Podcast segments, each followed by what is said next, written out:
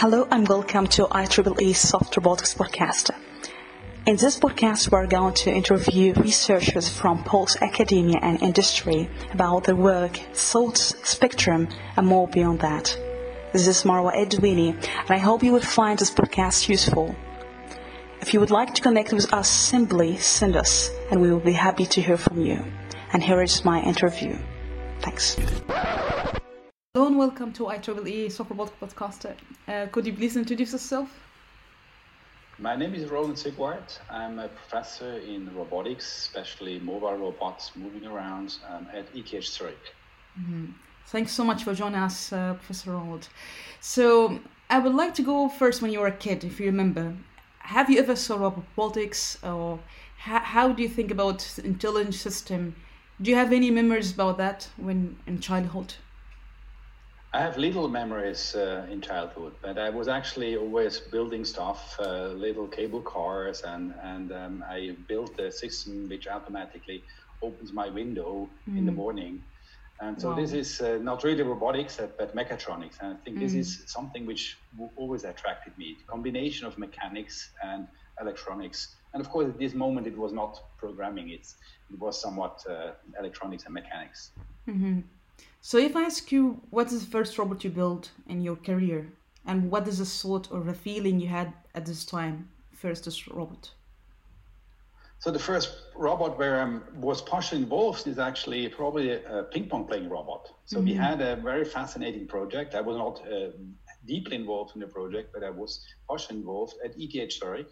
Is the vision to play ping pong against humans with a robot. Mm-hmm. So this is a robot which has to be extremely fast and, and dynamic.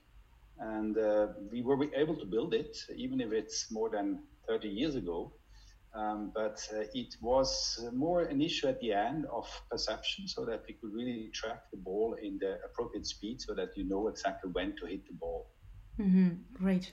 So I'm curious to ask you about your definition of soft robotics. You have overwhelming experience in the field. So through this experience, how you would define a robot?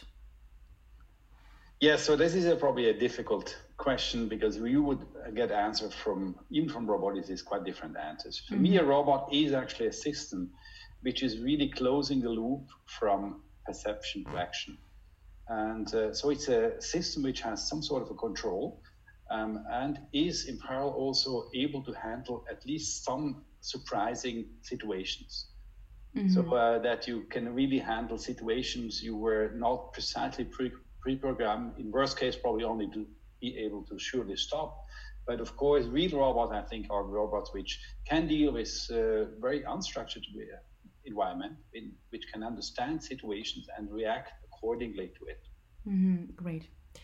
So, what do you think are the most misconceptions you have witnessed uh, while working in the field? Since you're more in, involved in robotics and artificial intelligence, what are the most misconceptions maybe in the last decade or you have witnessed now? I don't know if it's a single misconception but i think what robotics is about is about very complex machines.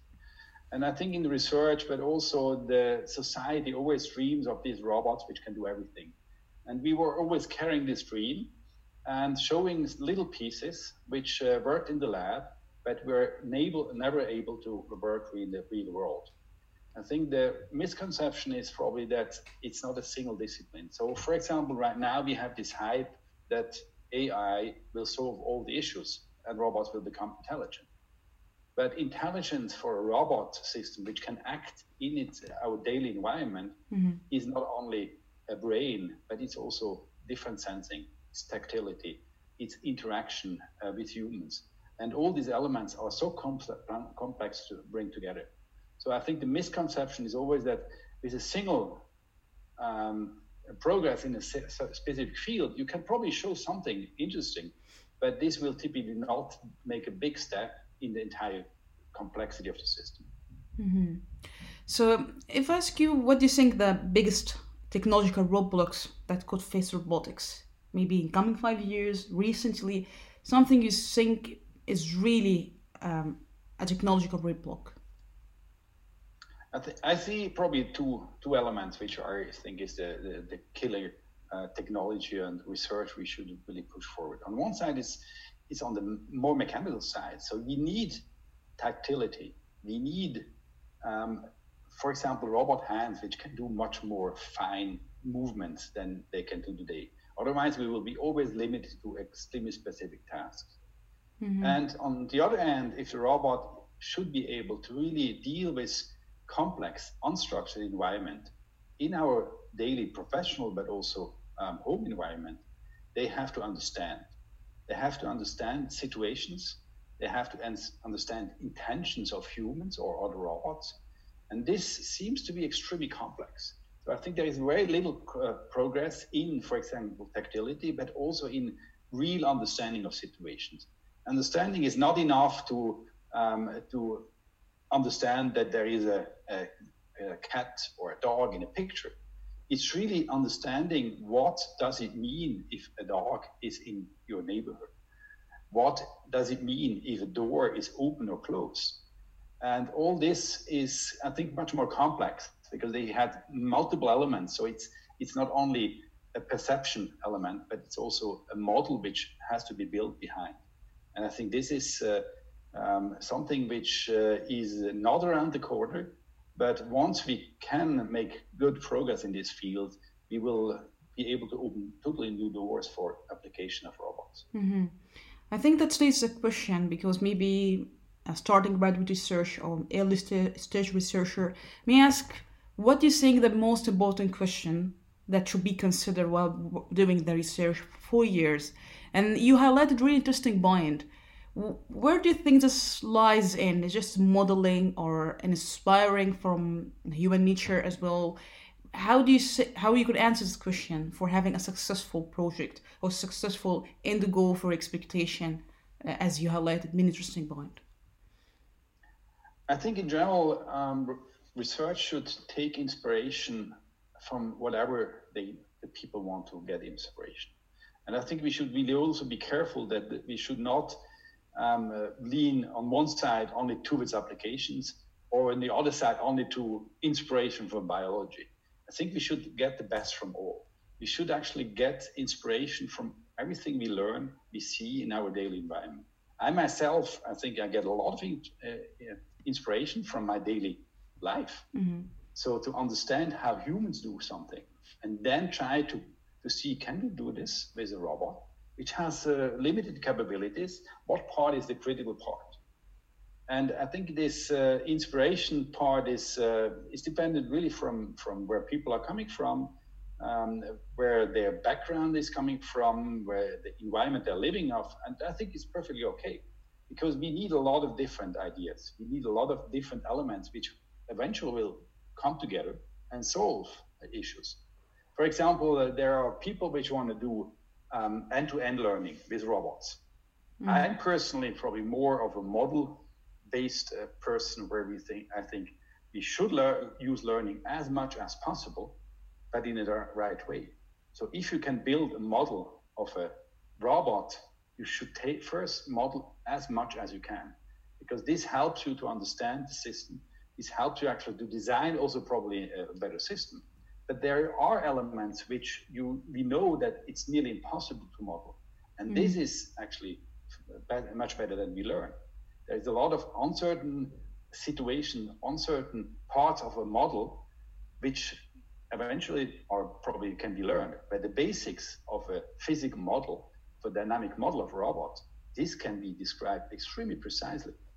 Mm-hmm. But all additional effects. Imagine, for example, effects, aerodynamic effects, which are second order effects um, with wind gusts and so on. This is extremely difficult to model. There, probably robots should learn. But the basic concept of um, generating lift and drag forces, this is well known, and this we can actually directly model. Mm-hmm. I think it's a very interesting point, and I would like to ask about the modeling because you said that if we expect a model that can capture dynamics of the robots and and the and the physics as well. But it seems what we see already that maybe modeling is not appreciated and maybe not capturing the real physics happening to the robots and also is expensive in computation. How do you see these trade-offs how we can have a models realistically speaking can help us for design and control and can really give us insights because what happens is some, sounds tricky a little bit. Yes i, I see one uh, critical issue especially also at universities and, and education uh, environment. It's today very often much easier to just take a learning system a deep network mm-hmm. and learn something than modeling. Modeling is complex. Mathematically, it's very complex. You have to understand, you have to deep down, you have to really bring up all these equations to correct them and so on. Mm. And a lot of people prefer to go the fast way. And very often you can have very fast a certain success and then they're happy. But this is somewhat dangerous because um, uh, in a lot of situations, 80%, 90%, 95% is not enough. Robots which are working in our daily environment, which are working with us, they have to be 100% safe, more or less. Mm-hmm. So this last uh, 5% is very difficult. And I think the fast track in robotics doesn't work. We need to be very deep, very serious about what we do and, and combine the model with, um, with some elements which we learn. And additionally, actually, um, if you think, for example, you would like to a robot to learn walking. Now, the basic walking with a quadruped robot with uh, four legs, each leg has three degrees of freedom, this you can model on a flat ground.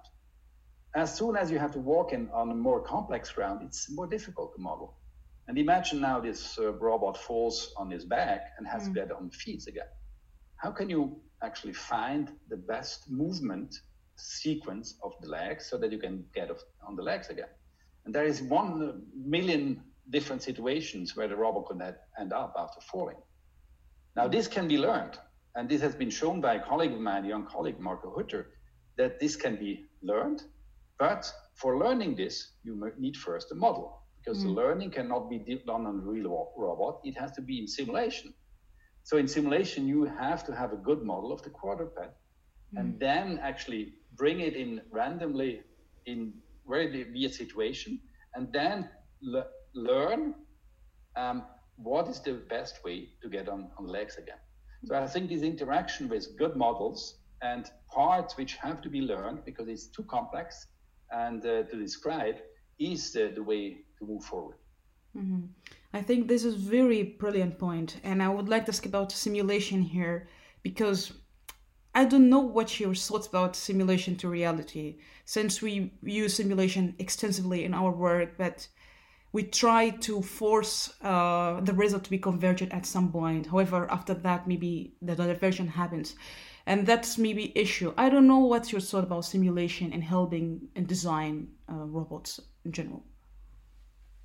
Yes, we, we see that uh, also in our research, we are using more and more simulation mm-hmm. because simulation is getting better you can actually simulate uh, complex systems even on a laptop today.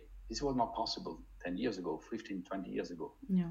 Uh, but there is a lot of progress. And it's actually interesting to see that in a lot of fields, you can actually train in simulation and then actually directly go on a real robot and it behaves pretty okay.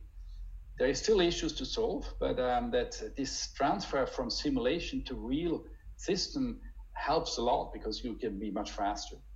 And I think one extreme example is uh, if you think about autonomous cars, which will eventually at one point really appear in our daily environment. So each new car has to be somewhat approved by authorities.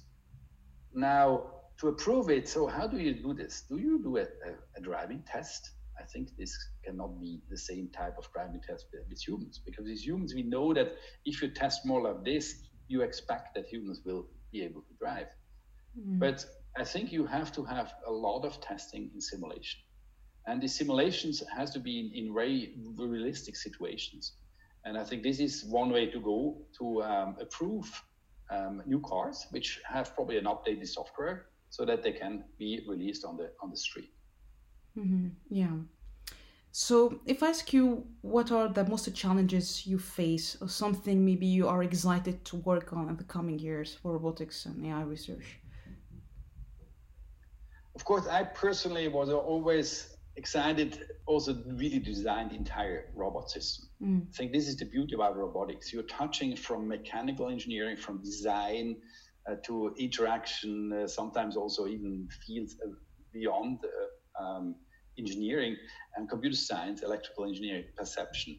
And I think this makes the robots challenging but also fascinating.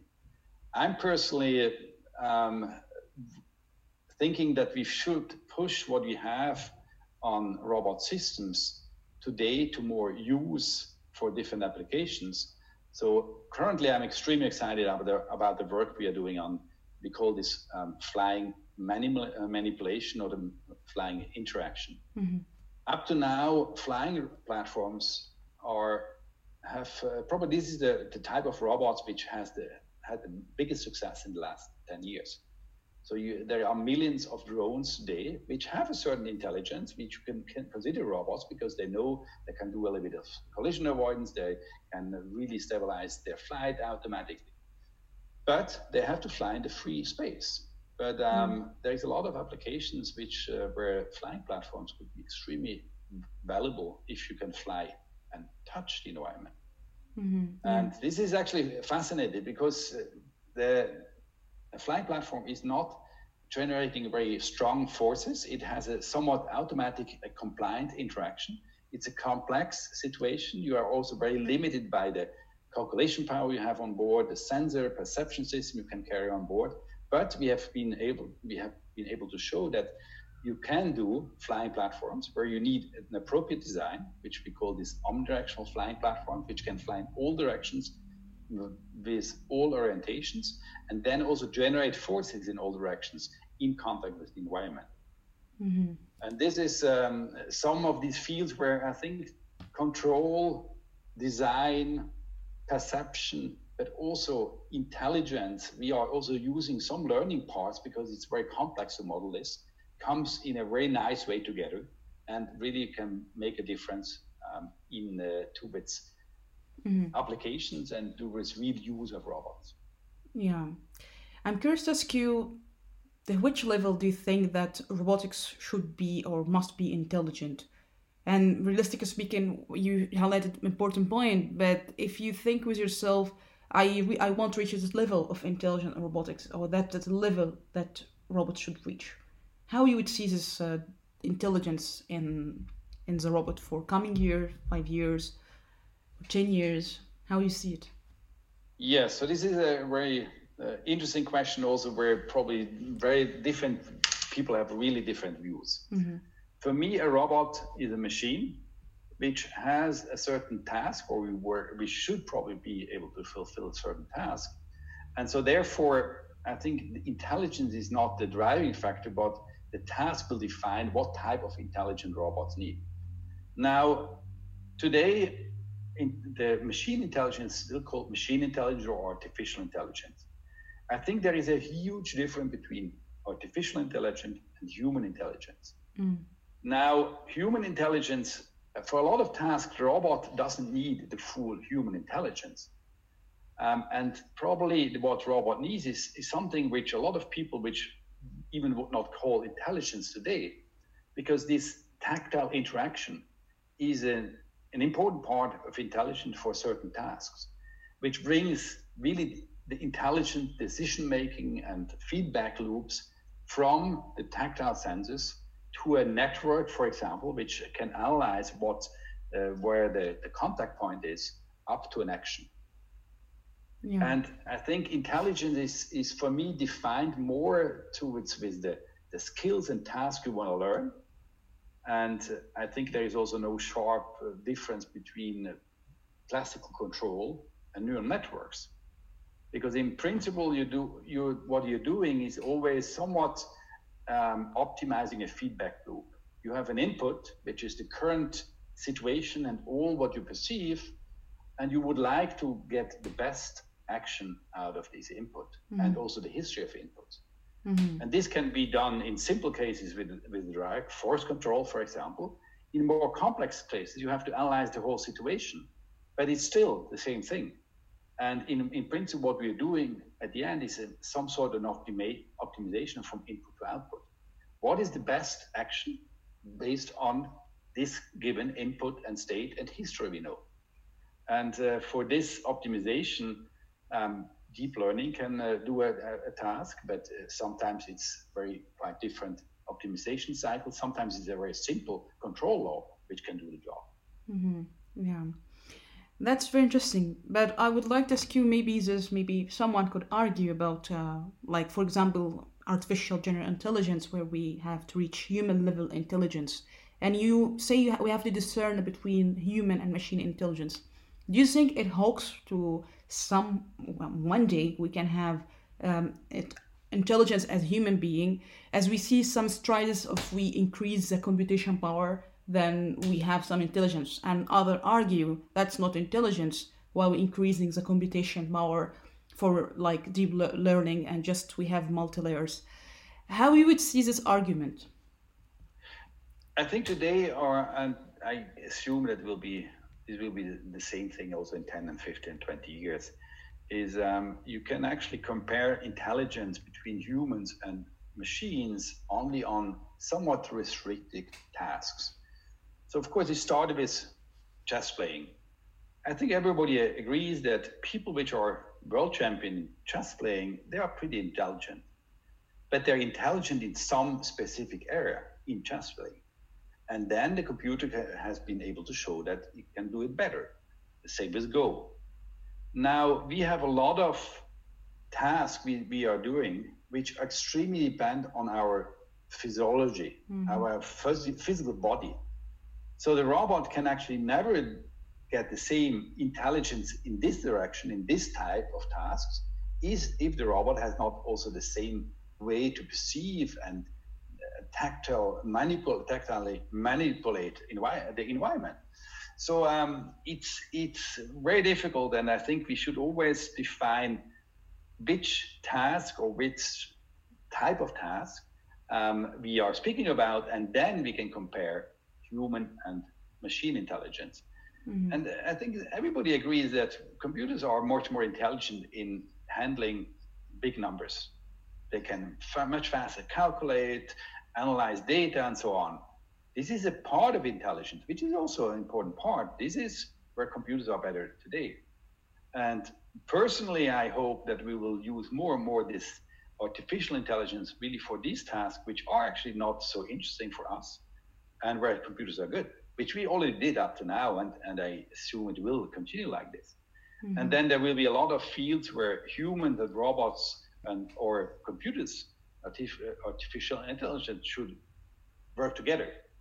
Medicine, where you have to analyze uh, medical images to find tumor cells or whatever.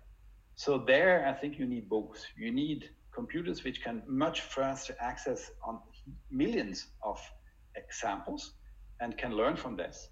But the medical doctor has the link to the human, which is in, in discussion, and mm-hmm. can actually then also give his his advice to it together and as a team we can be much stronger mm-hmm. that's interesting so i'm curious to ask you how do you see the trade-off between the models we we propose for example for explaining the understanding system and the data and why i'm asking this question because we see like starsky self-driving uh, uh, company fall um, recently because of the expensive data set collecting so, how do you see this trade off between the model we have and the data we have to collect? And also, do you think in robotics we have to trust black box model if we go yeah, so uh, of course, um, there is this, this trade off, which um, there is different ways how to get along with them. Um, one thing we discussed before simulations. Of course, simulations, um, uh, 3D um, rendering of situations and environments helps a lot to actually feed the, the, the learning systems with a lot of uh, data which are close to realistic. So I think there is a, a trade off where we, we have to, on one side, be able to generate appropriate data mm-hmm. and not too many because otherwise it will never work. And we have to, on the other side, also um, understand more what type of network, what type of deep learning allows really to learn from much fewer data. Mm. Humans, at least in principle, should be feasible. Humans show that we can do this. If you have a kid which is uh, five years old, you show this kid the first time in her life or his life uh, a giraffe on an image, mm-hmm. on a picture. And then there will be a, a giraffe um, in nature, there will be a giraffe which is uh, painted from an artist. These kids, after one, one example, they typically know what a giraffe is. Mm-hmm. So um, this, I think nobody knows how to do this today with uh, the networks, with uh, learning uh, deep networks. But um, I assume that we will make progress on this. Uh, but this is, I think, linked with really this understanding I mentioned before. Mm-hmm. Because a giraffe is uh, is not only an appearance for a kid; it automatically makes a link with four legs, with something which can move, which is probably similar to an, uh, to a, another animal. Um, it it has a typical environment, and I think all this understanding, um, which uh, computers today cannot do, is an important element to make fast progress so that computers can much learn much faster with much less data. Yeah, I agree with you. So, since you are a strong promoter for entrepreneurship and also you also have a leading position in at the board directors for some companies, I'm curious to ask you what is the biggest discrepancy between engineering problems in autonomy or robotics and work uh, being done in academia and research group? I personally think it's uh, not such a huge difference, but mm. um, of course, a company is has to be motivated, has to be driven by the applications and by products they can hope, hopefully sell. And a researcher is motivated or inspired by some challenges, uh, some visions, some ideas, whatever, and by colleagues. But at the end, both are addressing extremely complex challenges in technology. Mm-hmm. And so for robotics company, at least deep tech companies in robotics, you need also outstanding people, which could also be outstanding researchers, but they have probably now decided to go a little bit more towards applying their knowledge and their potential towards doing something real. Mm-hmm. On the other side, of course, it's it's probably a little bit different that in the industry at one point you have to make it 100% reliable mm-hmm. or close to 100%. Uh, at universities, we have the, the freedom to do some tests, some experiments. We show that it printable would work. We have a proof of concept, but we know that it's still probably only 85%, 90% in the cases where it works, and sometimes it doesn't work. We don't know why, and uh, we can stop there and we go for the next, uh, a little bit more radical mm-hmm. idea. So, and this you have to, to change. And sometimes I also have the feeling that robotics research also should sometimes go a little bit further because this is the reason why I'm, I'm always supporting my people which want to also go really to do a product out of it. Because we did a lot of promises about robotics. It's somewhat science fiction, which generated a lot of uh, ideas in the society, also what robots can do. Then sometimes we have these beautiful YouTube videos which show a robot cleaning up a kitchen or making a mm-hmm. meal. And we all know that this is somewhat a lot of fake. There, some elements, of mm. course, are in somewhat in a progress where they can do some elements, but we are so far from this. And we have to be careful about not making too much promises um, what the robots can do. I had recently now a, a, an industry person, which is actually a technology person, mm. who had from a YouTube video um, with a robot or multiple flying robots which do some collaborative work, came up with the ideas: Is it possible that we can actually use this robot in the laundry and actually do um, maneuvers and, and uh, move tissues around and stuff like this, which is far from being reality. But the video showed somewhat that mm. it might be possible because it was, of course, nice set up and it showed a small step in a proof of concept towards a certain direction. Mm-hmm. That's a very interesting point. I would like to ask you do you think this kind of hype because of funding issue that you have to get money for funding your project or your industry, new industry lines. Why is this happening, and how we can fight that? Yeah, so it's it's probably first of all, and this is I think extremely good, and research should dream. Researchers should dream of something which is probably 50 years down the road, mm. and be cared by this dream. But once they actually start to um, propose real application, real use of this, they have to be more serious about what is feasible and what not, and then actually also probably be willing to say, okay, now what is today feasible is not what I've shown as my dream, but a small subsection of this. And I think it's it's um, a little bit backfiring in a lot of countries that there was a lot of investment in robotics and a lot of promise, promises. Mm-hmm. Um, probably the most the most extreme cases is all these human robots, which started in Japan, which none of them is, is today doing anything useful. But we, as a research, we knew that this is so complex. We are so far from using this. But in a way, this was somewhat this enthusiasm of the researchers, which is in principle good, which pushed them sometimes probably a little bit too far. And then all of a sudden, the industry or society is disappointed that they spend a lot of money in this. They have seen these wonderful videos on YouTube, videos on, on human robots, but there is no way that they can be used for anything useful today and also the next 10, 15 years. Mm-hmm. Yeah. I agree with that.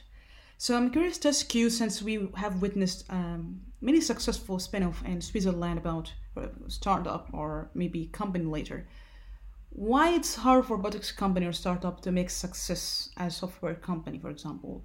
And do you think also maybe demographic regions or politics play or contribute in the success uh, journey of the startup?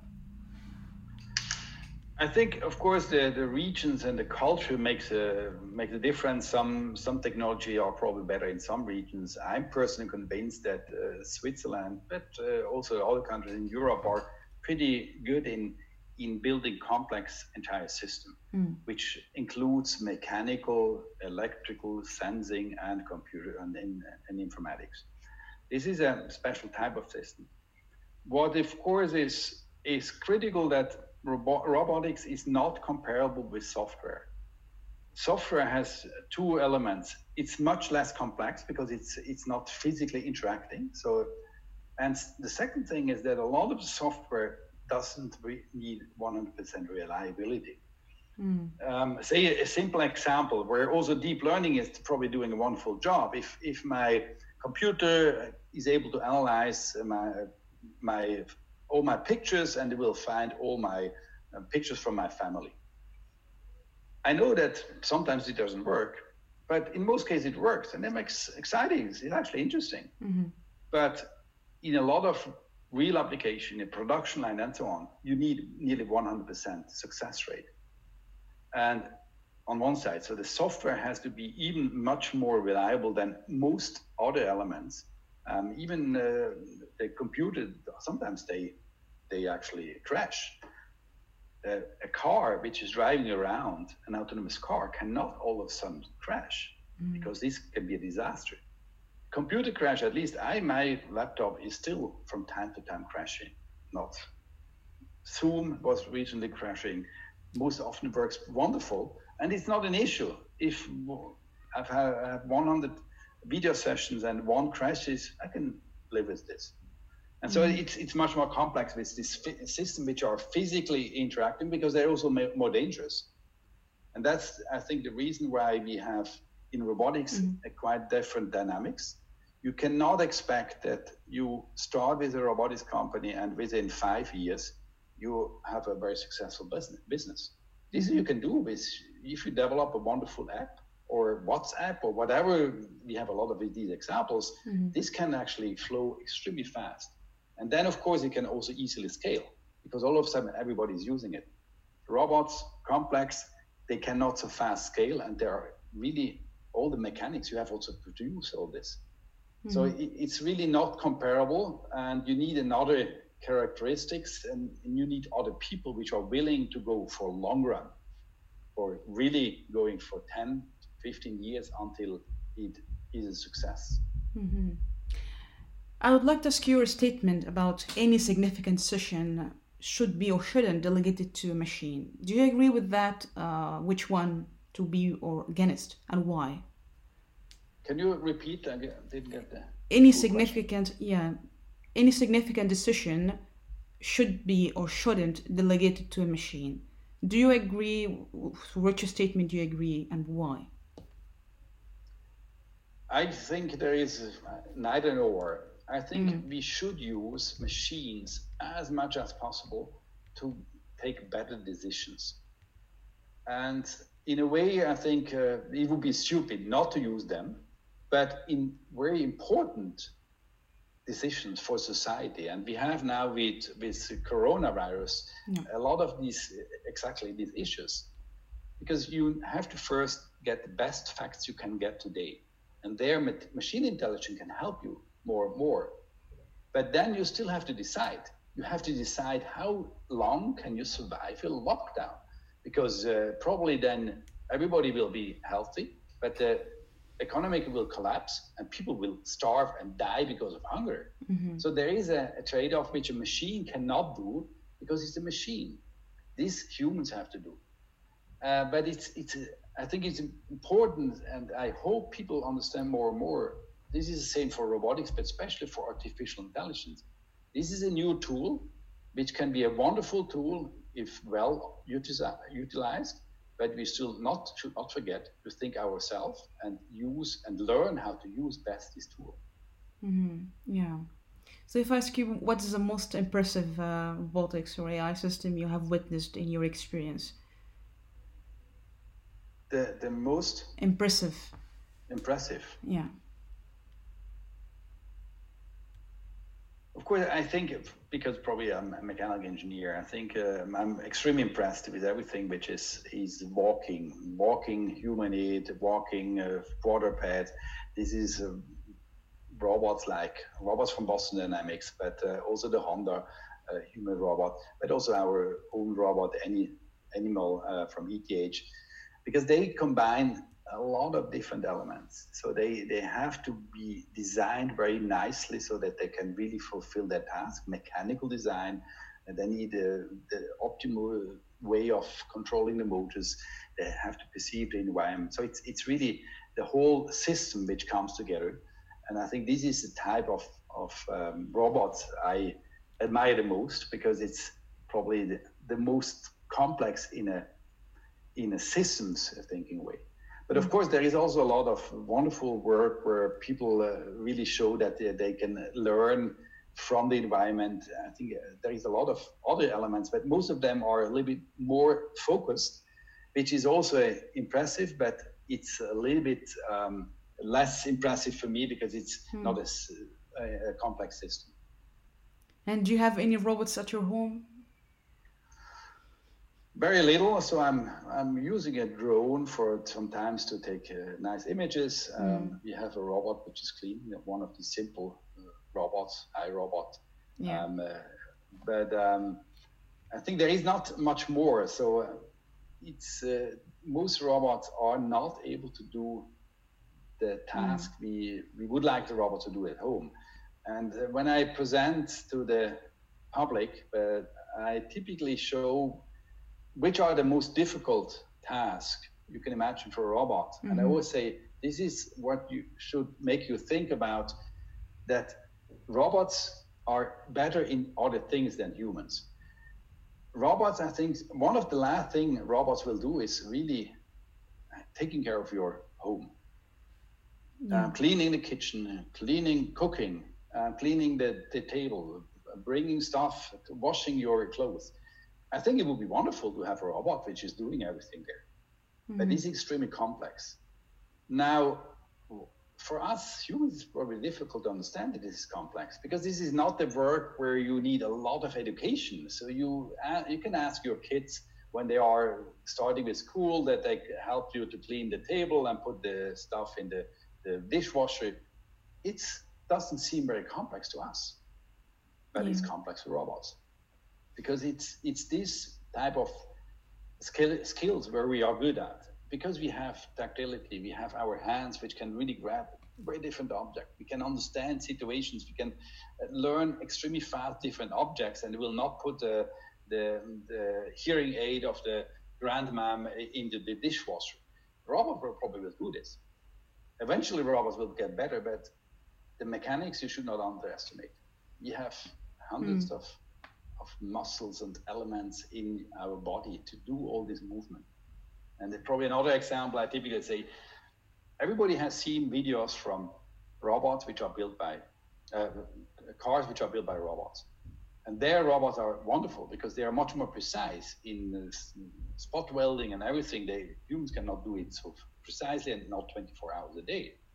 But I think none of us has ever seen a robot fixing a car mm. because this is uh, so much diff- more difficult. It's also from a movement and tactility element much more difficult because you have to grab into the motor in the uh, hood and, and, and access screws, which is very difficult to access. I think there is no way that robots within the next 10 or 15, 20 years will fix cars. Apart, if we build cars so that we replace parts, this could be feasible. But really fixing how we fix cars today is, is infeasible. Yeah, I agree with that. So we are closing to the end, and I have three questions for you. Do you think ego is important for the researcher? Yes, I think ego is. We, we should um, be convinced that we can do a difference, mm. um, but the ego should be driven really towards excellence, towards um, new visions and new um, progress in research, and not towards um, uh, other people. Mm-hmm. And what was the best advice was given to you and was life changing for you in your career, personal life you would like to share? Actually, something I remember, which was in the beginning when I started as a young professor at EPFL about uh, mm. Um, 25 years ago. There, the person in charge of uh, giving me the budget for the startup fund, yeah, he told, "I'm giving you this this money. Um, you can think this with like investing in a company or in a in an adventure, and I'm giving you because I'm trusting you that you can do something out of it." and I want you to do something out of it and grow with it. And I think this is uh, is what I'm typically like, and uh, and is something which I'm trying also to give to my collaborators, even to my students. I offer them a lot, a lot of freedom, mm-hmm. also financial support if I see that they're in the driving seat and they do something out of it. And I think this is the best driver for for making progress that you give people a lot of freedom. You get them, give them the means, but you mm-hmm. have also to, they have also to deliver. So you have to select the, the people which can deliver. That's wonderful. And what is the most inspiring book you have ever read? Oh, this is a this is a difficult question because I don't read a lot of books. Unfortunately, I have not too much time on this. But um, what typically I like books which really is about society, how society interacts, how they raise, for example, kids, how they they help each other. And there mm. is uh, uh, a book which I think in English it would be probably something like the, this "In Search of Happiness" mm-hmm. about uh, a group of people living really isolated or origin or aboriginals from in South um, America. Yeah. Which had really extremely different way how they interacted. For example, what was amazing that kids never cried because they had a different way how they interact with, with each other and with, with their parents. They had a total different way. And sometimes I think it's in, interesting and probably important to get inspiration from different cultures, from different way how to interact, because sometimes we are probably losing a little bit the feeling on yeah. how we should interact and how what is important in our life mm-hmm. and in the interaction with other people. Sounds interesting, yeah. And the last question: In the next 100 years, what is the thing you wish humanity can do? I hope we will be able to really be careful with our planet so that we can still live on our planet in 100 years in, in peaceful with enough food for everyone. Mm. And I hope that robotics can also contribute something in this direction. I think we need um, more sustainable production of food in yeah. the field. Robots can contribute to this. Otherwise, I think we will not be able to survive with this amount of people on Earth. Yeah, that's important. And I would like to see if you have any final words as to the robotic community you would like to say.